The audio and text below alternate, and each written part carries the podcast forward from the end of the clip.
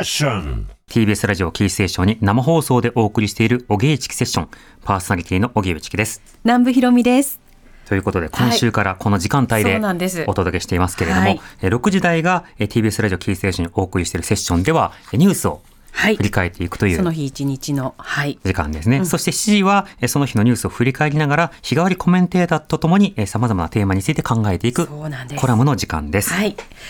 えー、ではここで日替わりコメンテーターの登場です。今日の担当は哲学者の永井玲さんです。こんにちは。よろしくお願いします。お願いしますお願いいたします。こんばんはの時間。そうですね我々誰もこんばんは慣れしてない。今までね、そうこんにちは状態でしたからね。永井さんに来ていただいてて、とっぷりと日も暮れてっていう外も真っ状暗です況ですね。はい。はい永井さんがね、おいでよって言ったら来てくれるっていうことで、ね嬉しいなと思ってます。待ってました。ありがとうございます。永井玲さんは東京都のご出身です。哲学研究と並行して哲学対話を学校や企業自治体など様々な場所に出向かれて行っておられます。哲学エッセイの連載も手掛けているほか2021年に小文社から出版された著書水中の哲学者たちは今も多くの反響を呼んでいます。はい。哲学とは何かということに加えて、哲学研究者と哲学者ってまた肩書きが違うじゃないですか。はいこのあたりは永井さんどうお感じになってますか？まあ、あの哲学っていう、まあ、これ学問というより営みだと思うんですけれども、うんなんでだろうというふうに立ち止まって考える営みを私は哲学と呼んでいるんですね。はい。で哲学研究というふうにつくと、まあ、これまでの哲学者の考えを深く研究して文献を読み込んでっていうような、あの大学のですね教授とかになられてっていうようなイメージがあると思うんですが、ハイデガーがどうとか、ね。ニーチェがこうとか、はい、ハイデガーがどう ニーチェがこう。ニーチェがこうって言い合うやつ。ています私も。それではなくてですね私あの今あのおっしゃっていただいた通り哲学対話というふうにですね場を開くと人々と哲学をするっていうことをしているので、うん。まあ、ちょっと照れながら哲学者と名乗るというか呼んでいただいているところあるかなと思います。うん、はいここもちょっとあの恐る恐るというか、はいもじもじしながら選んでいった肩書きということになるんですかねそ。うなんですすごくちょっと恥ずかしいというか、哲学者ってこう偉そうな割に謎めいてる肩書きじゃないですか。わかります。私の評論家も 謎めいてるうちに、あの人からは悪口の代名詞として使われるんですよ。そんな評論家になっちゃダメだよみたいな。でも哲学もそうですね、うん。哲学的だねみたいな。あ肩書き。いやーでもフリーアナウンサーも似た響きがあるから 私はそれにそれになんか準ずるのだろうかってずっと思いながら何十年も。えーそうですか。当てはまらないな。なるほど。世の中の皆さんが抱いているフリーアナウンサーっていうイメージと自分が進んできた道はもう明らかに開きがあるので、あのただ便宜上分かりやすくそうなんですよ。でも実際実態問題あ。世のとして。中でアナウンサーを知るのは多分テレビとかラジオじゃないですか。でも多くのアナウンサーの方がする仕事って、その例えば司会業、結婚式の司会とか声を使、う。イベントでの司会とかあとはそのデパートとかのイベントの呼び込みとかはい、、ウグース城などもねとかとか。ね、イメージとのギャップありますよね。確かに。そうなんですよ。誰もがじゃあやっぱり肩書きをおずおずしながら思ってるんですね。ちょっと安心しました今ので。自。分だけじゃないんだと。今日はですね、その哲学対話についてお話を伺っていきたいと思いますが、まずは永井さんとともにここまでのニュースを振り返っていきたいと思います。今年のノーベル平和賞にイランの人権活動家で女性ジャーナリストのナルゲス・モハマディさん51歳が選ばれました。モハマディさんはイランにおける死刑制度の廃止や当局による女性の権利侵害を訴えてきたことで繰り返し逮捕され、現在も国家に対するプロパガンダの拡散などの罪でイラン国内で収監されています。しかし、獄中からも告発を続け、厳格なイスラム体制下のイランで弾圧に屈せず活動を続ける姿勢が評価されました。ジャニーズ事務所が今月2日に行った記者会見で、運営を委託されていたコンサル会社が記者の指名 NG リストを作成していた問題の続報です。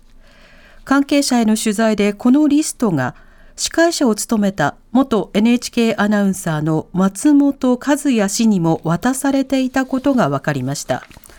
先ほど松本氏がコメントを発表し、順番でこの人に聞くようにという具体的な指示はありませんでした。また、顔を覚えられなくなってきたと発言したことについては、指名した人を覚えていなければならないのに判別しきれなくなったという意味だったと説明しました。ウクライナ内務省は5日、ウクライナ東部ハルキウ州でロシア軍によるミサイル攻撃があり、6歳の男の子を含む51人が死亡したと発表しました。当時現場では戦死者の追悼式が開かれていて、60人の市民が集まっていたということです。日本維新の会の吉村共同代表は、党に届け出ることなくロシアを訪問した鈴木宗男参院議員について、党紀委員会で除名相当という結論が出たと明らかにしました。ただ、最終決定の手続きにはまだ数日かかるとしていて、処分が正式に決まるのは週明けになる見通しです。おしまいに、加藤子ども政策担当大臣は今日、ベビーシッターの割引券の配布を再開する方針を表明しました。この事業は各企業から集めた拠出金を財源としていて、企業側は政府に対して上限枚数に達した場合、年度の途中でも配布を打ち切るよう求めていました。さて、ここまでのニュース、永井さん気になるものありましたか？私はですねあの冒頭にあのあったノーベル平和賞についてですね、これをもとにあのいろいろなことを思い巡らせていたんですけれども、はい。あのこのノーベル平和賞の発表であの、まあ、いろいろ SNS を見たりとか反応を見ていた時に、まあ、まずなんかあ日本人じゃないのかっていう、はい。あのってなると急激にこう関心がガーッと薄れて離れていってしまうという現象があるなっていうのと、うん。あともう一つその平和賞か笑いっていうような、はいこの平和賞そのものに対するこう霊障的な反応っていうことがとても興味深いなと思ったんですね。うんであのこれどうせ、まあ、内容はこれからいろいろこの方がどういう方かっていうのはどんどんこれから特集は組まれていくとは思うんですけれどもこういった発表があった時に大抵こう平和とかね笑いみたいな風に取り扱われてしまうっていうことのうんなんか不思議さっていうのをすごい感じるんですよね。うんうんでやっぱり私はあの対話の場を開くということをしていますので、はいあの平和ってそもそも何だろうということを考える大きなきっかけになるべきだというふうに思うんです。うんでもそこがすこうやり過ごされてしまって平和っていうのがなんかとても手垢のついたものとして見過ごされているっていうことにちょっとあ不思議さを感じたんですよね。うん、この平和とかもそうですし例えば最近だと SDGs とかもそうですけど、はい。あそれってスローガンですよね。っていうことでちょっと拒絶されるような方も中にはいらっしゃるのですけど結構どの言葉にもやっぱり歴史の重みとか、うん。その言葉を使う経緯とかいろいろあって。で SDGs はなんとなく環境の話でしょと思われてるんだけどいやあの第第一ターゲットは貧困で、うん。えトータルターゲットは戦争のない平和な状態で、うん。人権が満たされた状態ですよ。私たちはある程度享受しているかもしれないけどそれがない人もいますよっていう、こうした対話に開いていくはずの言葉だったりするんですがちょっと対話が止めてしまうような場面というのも多々ありますよね。そう思いますね。このまあノーベル賞自体のあの議論というのは当然あると思うんですよね。これまで選出された方がじゃあ実際どうだったのかっていう議論も実際ありますし、はいまあ欧米偏重的だっていう議論がこれまであったとか、そういったことはとても大事なんですけれども、このノーベル平和賞あ日本人じゃなかった解散とかいうことではなくて、あるいはいやどうせなんかこうビジネス的なもんでしょみたいな反応っていうことで消費するのではなくって、うん。じゃあそもそも平和って何だったっけっていうことをあのすごい考えたい局面に今いるなって私はとても思ってるんです。うん。でノーベル平和賞があの定義している、まあ、定義というかしている平和っていうものがとても興味深いなと思っていて、はい。国家間の友愛軍の廃止や縮小和平会議の開催や促進のため最も大きなあるいは最も優れた活動を行ったものっていうふうに話してるんですよね。うんでこれも私も改めて見てあこういう定義をノーベル平和賞はしてるんだっていうところにとても私も今びっくりしました。ねえなんかそうかそうだったんだっていうなんかそういうあまりにもあ平和とかねなんていう仕方で見ちゃうと距離を取っちゃうとなんか考えるきっかけを奪っちゃうなって思いましたね。うん、なんか立派なことをした人に渡す賞みたいな、はい。そうしたイメージというのはありますけれどもその時代ごとに実は受賞している人たちの背景というのもあり、うん。だからそのノーベル平和賞などをこうガーッと、まあ、ウィキペディアでもいいのでね振り返ってみるとそうかこの時代はこういったことが大きな話題となっていたんだ。でも年々その受信あの受賞する人の例えば人種とか性別とかが多様化しており、またヨーロッパではないような地域にも目が向くようになっているなと、またリアルタイムで過去何した人かではなく今コミットしている人に場合によってある種の賭けもあるんですけど例えばオバマ氏にあげるとかいろんなタイミングで今その人にあげるっていうのがまあある種背を押すというか、ん。エールというか、ある望みというか、その段階で評価していいのというクエスチョンは当然つくのだけれどもでも今回その例えばイランで受賞する、で昨年だったらウクライナ関連で受賞するといったように、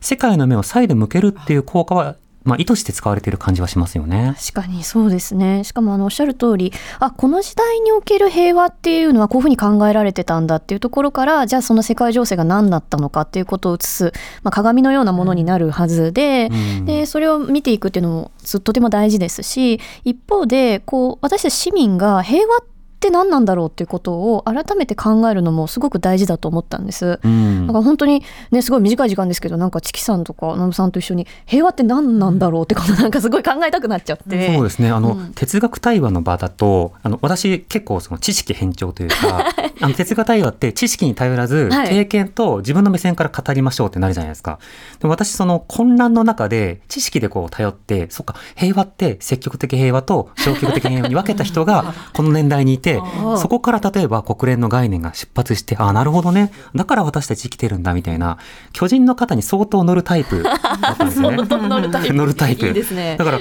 丸裸の自分で考えると平和っていうのはやっぱりその例えば何かを考えなくても済むとか、うん。安心感を抱き続けられるという信頼があるとか、なんかまた別の言葉で探るっていう作業が必要だなっていうことは感じますね。そうですね。あの実際平和とは何かで一回対話をした時に、平和って何だと思うって言って自分の言葉で語り出すとなんかお布団の中とかなんかそういう言葉が出てきたりするんです。あーお風呂とか。お風呂とか、でもそこで気づいていくのは私が平和と感じることと事実平和であるってことにはすごく距離があるねっていうことなんですよね。おっしゃる通りですね。なんか今平和な気持ちとか言ってても、はい世界のこと考える社会のこと考えるっていうとそれはとてもなんて言うんですか、あまりにも無邪気なものになってしまう。うんうんってなると私たちって平和と幸福をなんか混同してるのかもとか、うんそういった気づきが出てきていてでじゃあ一方でじゃあ大きな平和みんなの平和っていうことはどうなんだろうっていうのはリスナーの皆さんとも考えたいところですね。ですうんね。その国においても住んでる国がどこかでうんこれだけ平和に開きがあるんだなっていうイランの状況を過去見た映画とかを今バーッと思い浮かべて、はあ平和の概念イランの方と対話したら全然違うものになるなってうん、思いながらニュース読んでましたよ、ね。本当そうですね。平和って結構環境の話というか、はい。あの今の状態を指し示す言葉だったりもすると思うんですけどでも今自分が幸福になるためにはある程度平和な環境例えば誰かから暴力を向けられない誰かから差別されないそういう社会の中で自分が次にひどい目に遭う場になるような暴力が蔓延していない、うん。ミニマルなところからよりマクロな広いところまで、まあ、安定的で暴力が取り除かれたような状況がないと幸福が持続するっていう信頼はうん。できないですよね。人によって安全と価値観って違うから、うん。なんかこう「えそれ大丈夫あなた」って思っててもわ私はここで安全圏だと思ってるっていう人とは、うん。やっぱりこうみ同じものを見ても感じ方違いますからね。すね。受け止め方とか。ねうんでもこうやって考えてみるとじゃあ平和のために戦争が必要なんですっていうような言葉もとても疑わしくなってきたりするので、うん。うんちょっとこれをきっかけにですねいろんな場でそういった対話の場が開かれるといいなと思ってちょっと取り上げました。うん、この後はさらにフロントラインセッションで永井さんのお話伺っていきます。発信型ニュースプロジェクト。TBS ラディオ905-954おぎゅうえちきセッション。ここからはフロントラインセッション日替わりコメンテーターに今一番気になるトピックスについてお話しいただきます。今日は哲学者の永井玲さんです。よろしくお願いします。よろしくお願いします。お願いします。では今日はどんなテーマでしょうか？はい、今日は皆さんと一緒に考えたいのは、私たちは本当に対話できているのかという話うん。なんですよね。まあこうオンラインでいつでも誰とでもやり取りができますよっていうふうにつながり、まあこのつながりをどう取るかが難しいですけれども、うんつながれるってなったりとか、あるいは対話ってとても必要だよねってみんな言うんですよ。うん。みんな言うじゃないですか。言います。でもみんな本当に対話したいと思ってる？とかもちょっと問いたくなってくるような昨今なので、今日は対話についてぜひ深めていきたいなと思います。うん。対話。まずしたいと思ってるのかっていうことですけど、どうなんでしょうね。あの飲み会とか行くの僕好きじゃないので、あの知らない人とは別に話したくないなとか。うん、なんか話すことイコール、うん。なんか対話の概念がどういう質のうん。こう会話だったり声じゃなくてもいいと思うんですよね。なんか対話って、アイコンタクトでも。通じ合うっていうことの定義が分かんないなって思う時が、国会見てるととても 国会は対話の例としては最悪じゃないですか。そのなんかしないことになんかこうはぐらかすことこそがなんか目的だみたいなのも見せられると、はい。いやいよいようん。自分が普段してることできてるかな対話って。そうなんですよね。だからよくね、まあ対話ってみんな大事だっていう一方で、対話なんて意味ないよっていうような声もあるんですけど、うんでもちょっと待って、対話ってそもそもしたことある？っていう問いかけになってくると思ってて、うんあの、話し合いとか議論とかディスカッション、ディベート、討論などなど、人が集って何かを交わし合うって言葉ってたくさんあるんですよ。はい。でもその中で対話っていうものをこう人が叫ぶときにそれがどういうものなのかっていうことをちゃんと握らないと、うん。なんかふわふわしちゃう感じがするんですよね。そうですね。何かその言葉の意味を考えるときには、私はあの対義語、この言葉じゃない言葉が何なのかっていうことをいつも考えるんですけど、ただ対話がダイアログの、まあ、当てはめた言葉であれば、対話の反対にあるのは、まあ、一人で喋ってるのと同じ、演説とか一方通行、これがまあ対話の真逆の概念で、ということは対話は双方向。相手からも聞きつつこっちからも聞く。で合意が得れるかどうかは会議じゃないから分かんないんだけど、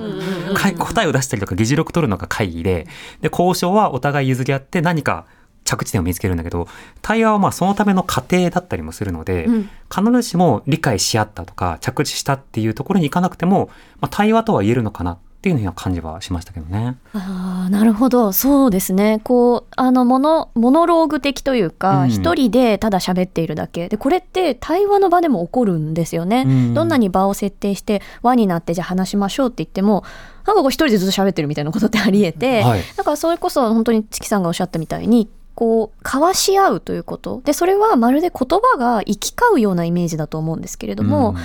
こう言葉をぶつけ合うというよりは聞き合うということだと思っていて、うん。相手が何を言おうとしているのか聞こうとするっていうことが起きている。うんうん。と対話と言いたいなという思いが。それ私賛成です。賛成。嬉しい。賛成してくれた。相手が聞く気があるかどうかっていう歩み寄りがあるかないかで対話か会話かがうん。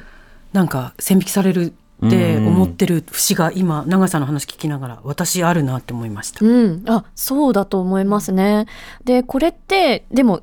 だからこそみんなそれが分かんないから怖いと思うんですよね。この人聞いてくれるだろうかっていうのが怖いから対話なあちょっとなあっていう風になっちゃうのかなっていう思いがありますね。そうですね。とりわけその例えば自分のありのままを見せる自己開示なんかをした時に相手からいやダメでしょって否定されたりするとものすごい傷つき体験を得ることになるわけですよね。そうすると対話といった時に相手の話も聞く前に自分の話をどこまで開示してこの人は安全なのかっていう信頼が得られないっていうこともあったりする。それはあのネットのコミュニケーションだろうがリアルなコミュニケーションだろうがやっぱり安全性が確認できないと自ら対話の一本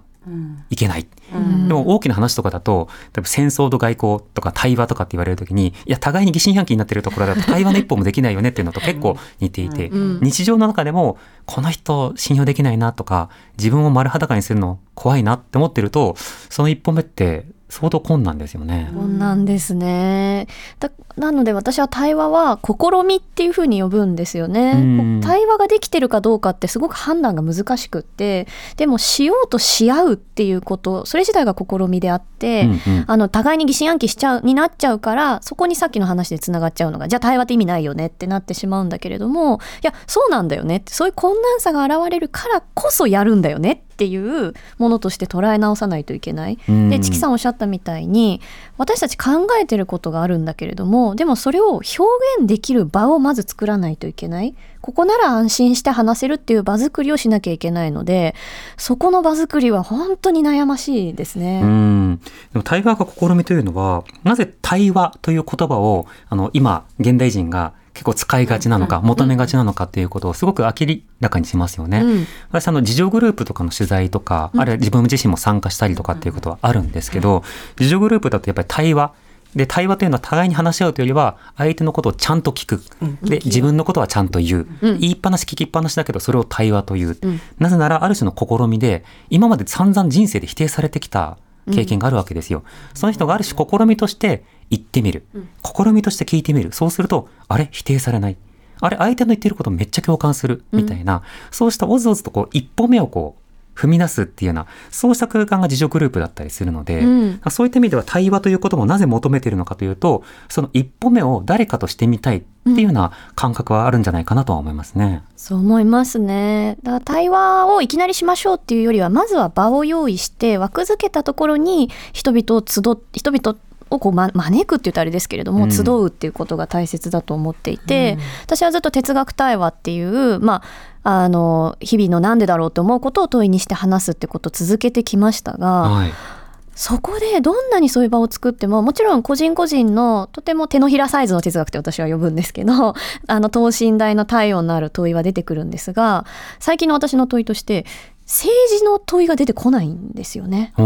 だからそどんなに場を作ってもやっぱ政治の話はみんな怖いって思ってる。対話できないってどっかで思ってるのかもっていうところで最近あのチキさんがさっきオズオズって言いましたけどまさにオズオズダイアログっていうのを始めて、はい。でそこは政治社会のことについて大丈夫だと思える場でオズオズとでもいいから語り出してみようという場を作ったんです。うんうん。でそれを募集するともう数時間で埋まるんですよね。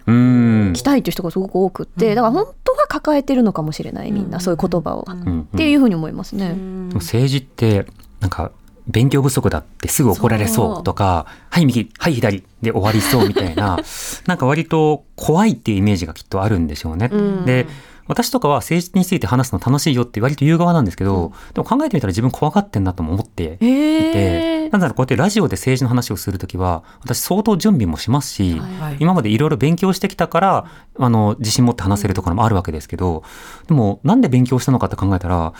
上げ足取られるのが怖いとか いや間違ってるって後から言われたら嫌だなとか、傷つけるのが怖いとか、うんそこですよね。その怖さが勤勉につながってるので、うん。まあ、怖さってあるなとはちょっと思い返しましたね。うんそうですよね。私もすごく怖いし、うん。あの私も出ることはたまにありますけれどもそこでもやっぱ緊張するし、でその緊張感ってじゃあ何によって緊張させられてるんだろうっていうことを問い返す契機にもなるんです。うん。でそこで集う人たちと一緒に問いを出すんですけれどもそれが面白いんですよ。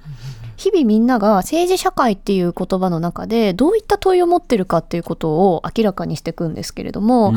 ちょうど昨日やったんですけど、はい昨日出てあ面白いなと思ったのは何をもってその政策を良しと思えばいいんだろうっていう問いが出たんですね。う。んうんいい問いだなと思って、はい。何かこうポジティブな効果があったからはいこの政策は良かったですねとかこれやって良かったですねってなりがちなんだけれどもでもネガティブなこといっぱいあるし、うん。あのそれによってこう犠牲を払った人もたくさんいるってなった時にえでも一体私たち何でこれ良かったねって言っていいんだっけっていうとても手触りのある問いが時間をかけて大丈夫だと思える場を育てると出てくるんですよね。うん。それもすごいいいなと思いますね。うんうん。あの意図的にそれに対してその批判を加えていく。要はそのいいねと思われているものの、悪いところをちゃんとこう見つけていくって結構ジャーナリズムとか政治評論の場ではやられるじゃないですか。はい。そうすると意地の悪い奴らだと思ったりして。いやあの別にねあのね上げ足取りたいわけじゃないんだけどなんか欠点ないかなってことって探してそこはなんとか埋めようじゃないと取りこぼされる人がいるねってやろうとするといや反権力のためにやってんだみたいな格好にこうなりがちであると。良きもののためにやってるっていう節がありますからね。バグを探す人は嫌われるんですよ、プログラムの現場でも。でもそのバグをほっとくと後で大変なことになるっていうことを知ってる人がバグを探すわけじゃないですか。そうね、えらいこっちゃにならんようにということですよね。うんそうですよね。うんなんかそういう、あの、チキさんの今みたいな、いやでもさ、みたいな言葉がこう出てくるんですよね。そういう対話の場だと。あの、偉い人の言葉を使わずに自分の言葉で話そうっていうお約束をするんですよ。うんだからこそみんなあのちょっとこう遠回りしちゃったりつまずいたりしながらもこう自分のことをちょっとずつ話せるんですようね。んうん他にも面白いなと思った問いは、まあ、やっぱり政治に参加するって結局どういうことなの？っていううん普遍的な問いも出て。なんだかんだよくわからないですよね。まあ、投票だけじゃもちろんないというのはわかるけど、どどうやって参加っているんだろう。何かに別に、例えば今日私セッションに参加してますけど、はいそれとの違いってなんだろうとか、うんそのあたりをぐるぐる考えて面白かったですね。一歩ずつ問い直していくということこれは結構その今 YouTube とか他のものでもその流暢な雄弁さみたいなものがあちこちにこう飛び交っていて、それに対するあえての抵抗で一歩ずつちょっとそれ本当か確かめてみようっていうそれはツッコミとか霊障とはまた違う態度としてこうした対話が今機能するような状況にあるんだ。なんかそんなことを感じさせられましたね、また永井さんとあの対話についてはい。またこのコーナーでお話していきたいと思います、はい。えー哲学者の永井玲さんとお送りしました。TBS ラジ TBS Radio オ荻上チキ荻上チキもっとプールのスポットライト。誰一人取り残さない社会をキーワードに。ゲストをお招きしながら勉強するやつ。みんなで考えてゆこう。スポットライト。毎週日曜夜11時配信スタート